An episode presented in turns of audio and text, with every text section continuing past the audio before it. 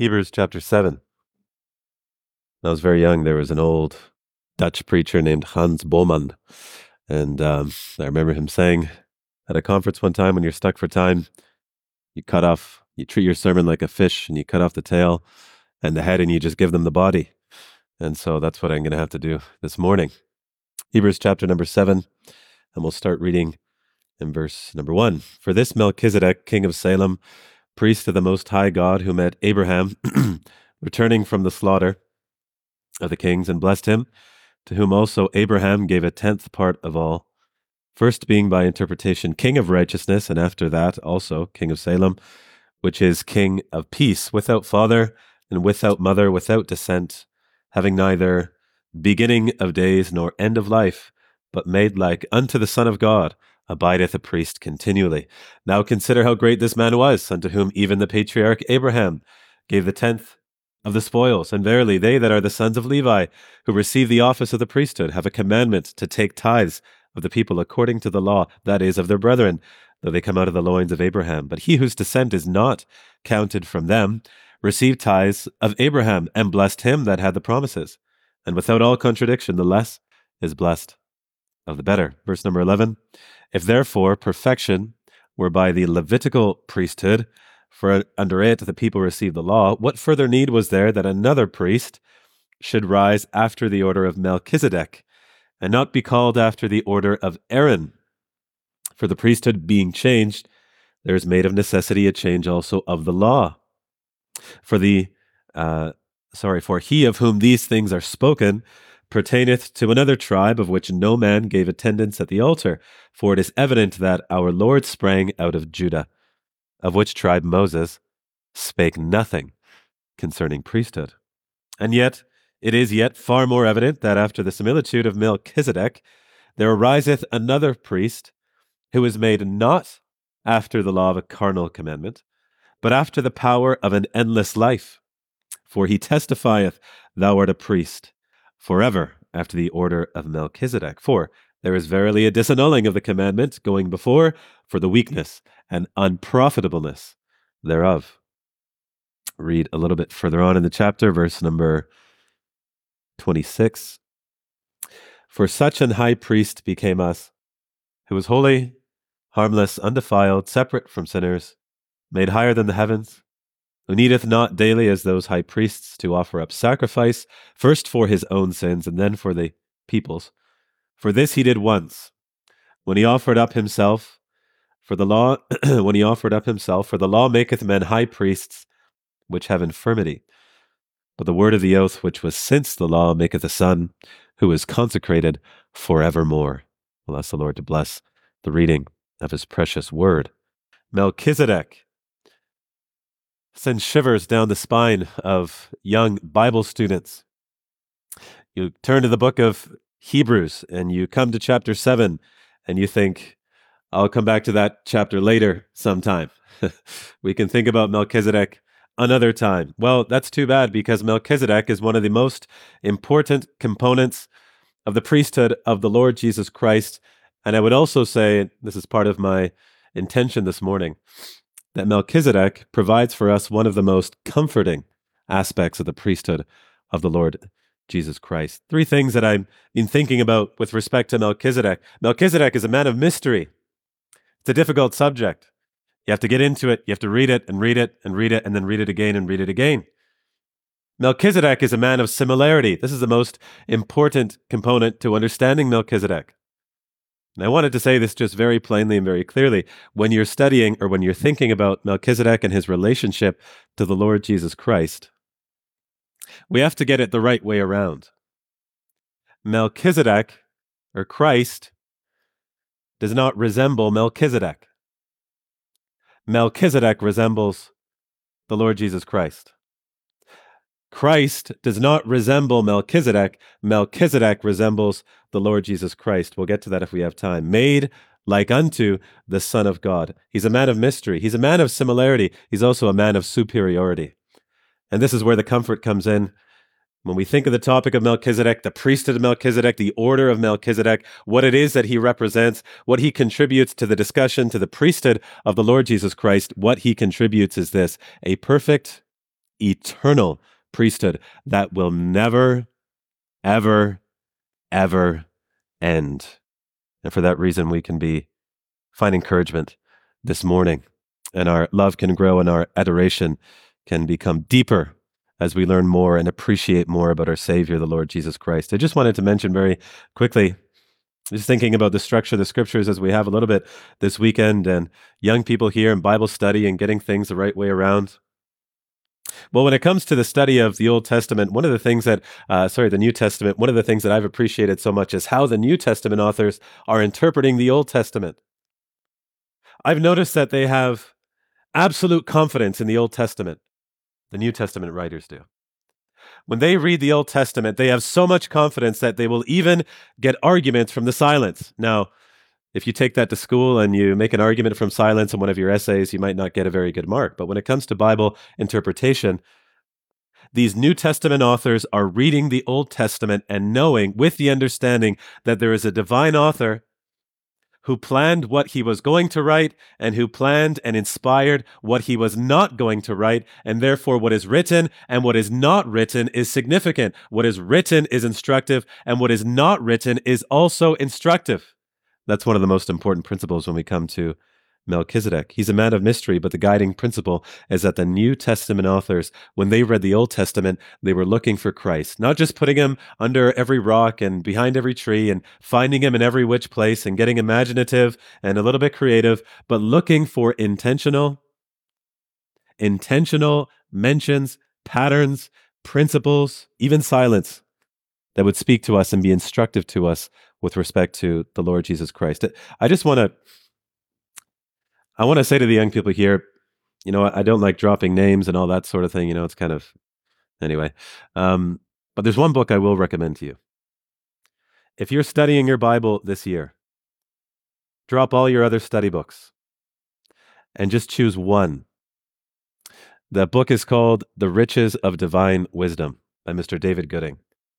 If you use one Bible study book this year for the next five years, let that be the only one. Yes, you're going to have your personal time, of course, with the Lord, your personal reading.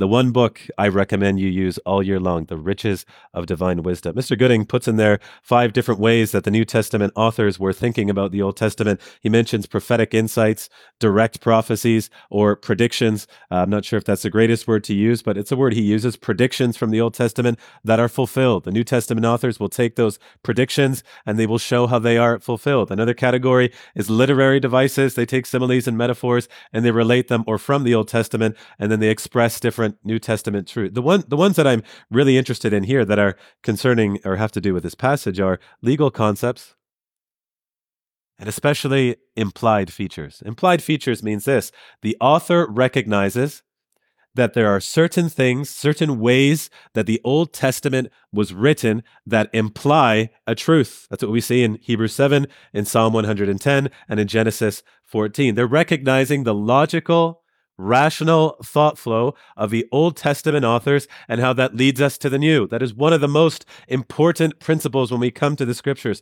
The Old Testament authors were also Bible readers. Bible authors are Bible readers.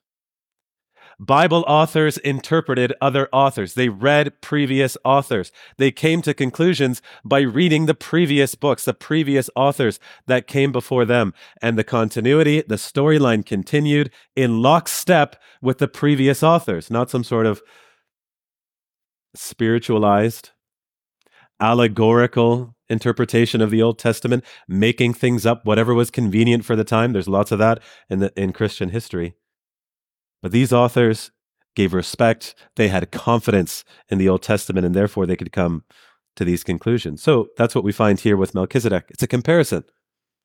He sees a story in Genesis 14, and I believe he would have started maybe at Psalm 110. I think he's going backwards, reading Psalm 110. Thou art a priest forever after the order of Melchizedek. Well, who's Melchizedek?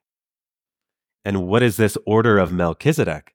That's the only other time it's mentioned. Oh, I remember Genesis 14. Goes back to Genesis 14, reads the story of Genesis 14, and he notices a couple of similarities. He notices some resemblance with respect to Melchizedek's name. He notices a resemblance with respect to Melchizedek's occupation. he notices a resemblance here with Melchizedek and the silence that we see in this chapter, a resemblance with the interaction that Melchizedek has with Abraham. And he says, those things are significant. That's interesting. I never noticed that before. Look at the, look at the name. There's significance there. Look at the fact that he's a priest. There's significance there. Look at the fact that there's there's silence with respect to the genealogy. The, a book full. We're just speaking about this yesterday. A book that is full of genealogies, and we come to Melchizedek, and there's nothing about his parents. And he comes to the end and he sees the superiority of Melchizedek. Look at the interaction with Abraham. Well, that's interesting. Isn't Abraham, well, isn't he the greatest of the patriarchs? Isn't he the first?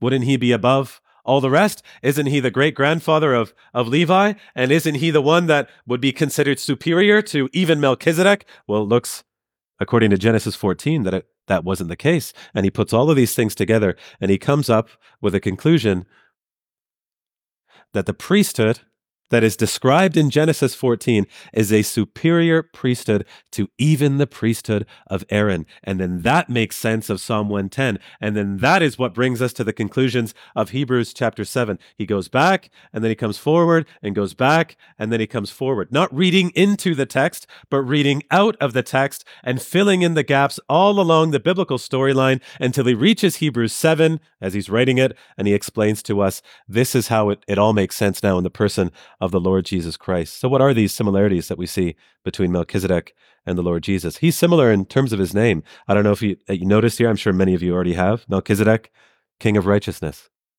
Well, that's an interesting name. But he's also King of Salem. Well, there's another interesting name the King of Peace, the King of Righteousness. But in fact, it keeps going. He's also a priest of the Most High God. A fascinating title. We don't see that title very often. Priest of the Most High God. And then he goes on to a superiority with Abraham. Just think of those titles just for a moment the King of Righteousness and the King of Peace. That, this automatically brings us to the Lord Jesus Christ, what we were thinking about this morning. The one who died, who suffered at the hands of God, the wrath that he endured the wrath that was exhausted on the Lord Jesus Christ, that was the righteousness of God. It was righteous for God to do that. It was right for God to punish his son. So we read in Isaiah 53, in fact, it pleased. It pleased God to bruise him. The righteousness of God is what caused the wrath of God to fall on the Lord Jesus Christ as he punished and condemned sin in the Lord Jesus Christ as he was made sin for us. And as a result of the righteousness of God, leading to the wrath being poured out on Christ, now we have the peace of God. Without righteousness, there is no peace. And therefore, Melchizedek, he looks forward to the day when the Lord Jesus Christ would come. All of these stories in the Old Testament, they are designed it's a fascinating aspect of the Old Testament. It is designed so that we would have these pictures that help us to understand who the Lord Jesus Christ is, when he would come and how he would come, as we see in 1 Peter chapter number 1. They didn't know the manner, they didn't know the time. They knew that he would come. They didn't know exactly who it was, but everything else was already filled out from the pictures that we see and the principles and the patterns of the Old Testament. He's a king of righteousness, he is a king of peace. But another two things that come together in Melchizedek. Not only a king of righteousness and a king of peace in the same person, he's also a king and he's a priest. Have you seen one of those in the Old Testament? A king and a priest. I believe it's in Second Chronicles. And there's a king who tries to be a priest, and he's reprimanded by the other priests because he's not even able to offer incense in the sanctuary. And he suffers the consequences for trying to bring together these two different offices that were never brought together. A king who was also a priest. We find, however, in Zechariah chapter 6 that there will be a priest who will sit on the throne. And that's looking forward, looking forward to the Lord Jesus Christ, prefigured in Melchizedek. Very odd, very rare. We do not find this isn't normal. This is something that is different from the Levitical priesthood. This is different from the sons of Aaron. This is different than the old covenant, and it's superior and it's better. And we should be thankful. And it should help our hearts grow in worship. As we consider our priest, our great high priest, who comes not from a line in which it was impossible to bring together a king and a priest, but from a line in which it was possible to bring these two great offices together. The priest that will sit on the, the one who will reign is the one who has redeemed and is the one who continues to intercede and who will save us to the uttermost. Melchizedek is telling us, he's painting the picture. It was of design. The author of Genesis 14 wrote it in such a way, inspired by the Holy Spirit, so that we would see these correspondences, we would see these connections, and we would have greater worship of our Lord Jesus Christ. What's another resemblance we see between the two? We see that the peace and the righteousness came together. The king and the priest came together. But I want you to notice the silences in Genesis 14. This is probably the most uh, confusing, I don't know, maybe the most difficult part of Genesis or sorry, Hebrews chapter 7. It says here without father and without mother. Without descent, having neither beginning of days nor end of life, but made like unto the Son of God. Melchizedek, let me, just for sake of time, Melchizedek is not a pre incarnate version of the Son of God. In fact, I would venture to say that to think that Melchizedek was a pre incarnate appearance of the Lord Jesus Christ would ruin the argument of Hebrews 7. It doesn't work. The Lord Jesus Christ is the Son of God. He has a father. Melchizedek, in picture, did not. Another principle when considering Melchizedek the Lord Jesus Christ the resemblance that we see between the two is not between the Lord Jesus Christ and the man Melchizedek necessarily. It is between the Lord Jesus Christ and the picture of Melchizedek or the way he is described in Genesis 14. Do you see the difference? It's not the actual Melchizedek who had a father and a mother and who did come to die at some point. But the way he is described in Genesis 14 is the connection that we're supposed to make with the Lord Jesus Christ in Hebrews chapter number seven. The way it's described in Genesis 14 is well, there's no genealogy, it's not there. So it looks as, from the textual perspective, it looks as if he doesn't have any parents. And it looks as if he didn't die. It looks as if he's eternal. That's the point. That's the point. And therefore, the Lord Jesus, being one who is eternal, though he has a father, he is eternal. He did die. He raised on the, he was raised on the third day and he is eternal. And Melchizedek, being made like unto the Son of God, he abideth a priest continually. He had a moment at which he died, but the way he's described in the scripture was designed to point us forward to the Lord Jesus Christ. This is a key phrase at the end of verse number three made like unto the Son of God. He who was made like unto the Son of God. Melchizedek, in the scriptural description, was made, designed to look forward to our Savior the Lord Jesus. The significance of the silence. Melchizedek isn't just a man of mystery. He's not just a man of similarity, all the resemblances between the two, but this is the most important part that I want to get to, and I'll close with this considering the time is far past. But let me just say that he's a man of superiority. A man of superiority. We see that first with Abraham. With Abraham, we understand that in the loins of Abraham, do you understand that in the Old Testament, Abraham, the, the man, a grandfather, for example, would be considered to have all of his descendants in his loins. He would represent all of his descendants. And therefore, when Abraham gave a tenth of the spoils to Melchizedek, paid the tithe to Melchizedek, it was as if Aaron, as if the Levitical priesthood, you could say, or as if Aaron was paying a tithe to Melchizedek. Now that's, that's significant because the Israelites were supposed to pay tithes to the priests and not the other way around because they were superior in terms of their role. Now it comes to Abraham re- representing those priests who were supposed to receive. The one who was supposed to receive is the one who gave. Who do you give to in, in terms of tithes? You give to a superior. Therefore, Melchizedek is superior to the priesthood of Aaron, to the Levitical priesthood. But there's another superiority. There's a perfection in verse 11.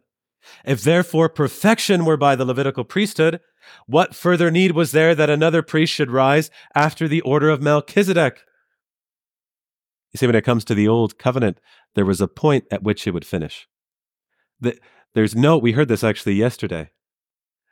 The Israelites were not saved. The children of Israel were not saved by obeying the Ten Commandments.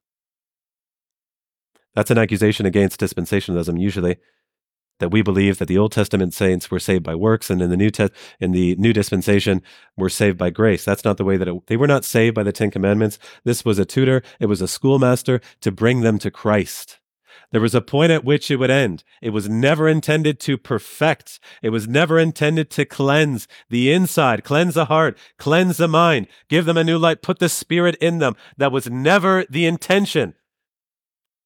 And I should say, by the by, just in connection with yesterday, when it comes to the kingdom and all of these ideas about kingdom now and spreading the kingdom, along with the idea of the kingdom now comes the idea of the legitimacy of following the law today. Those two things always go together.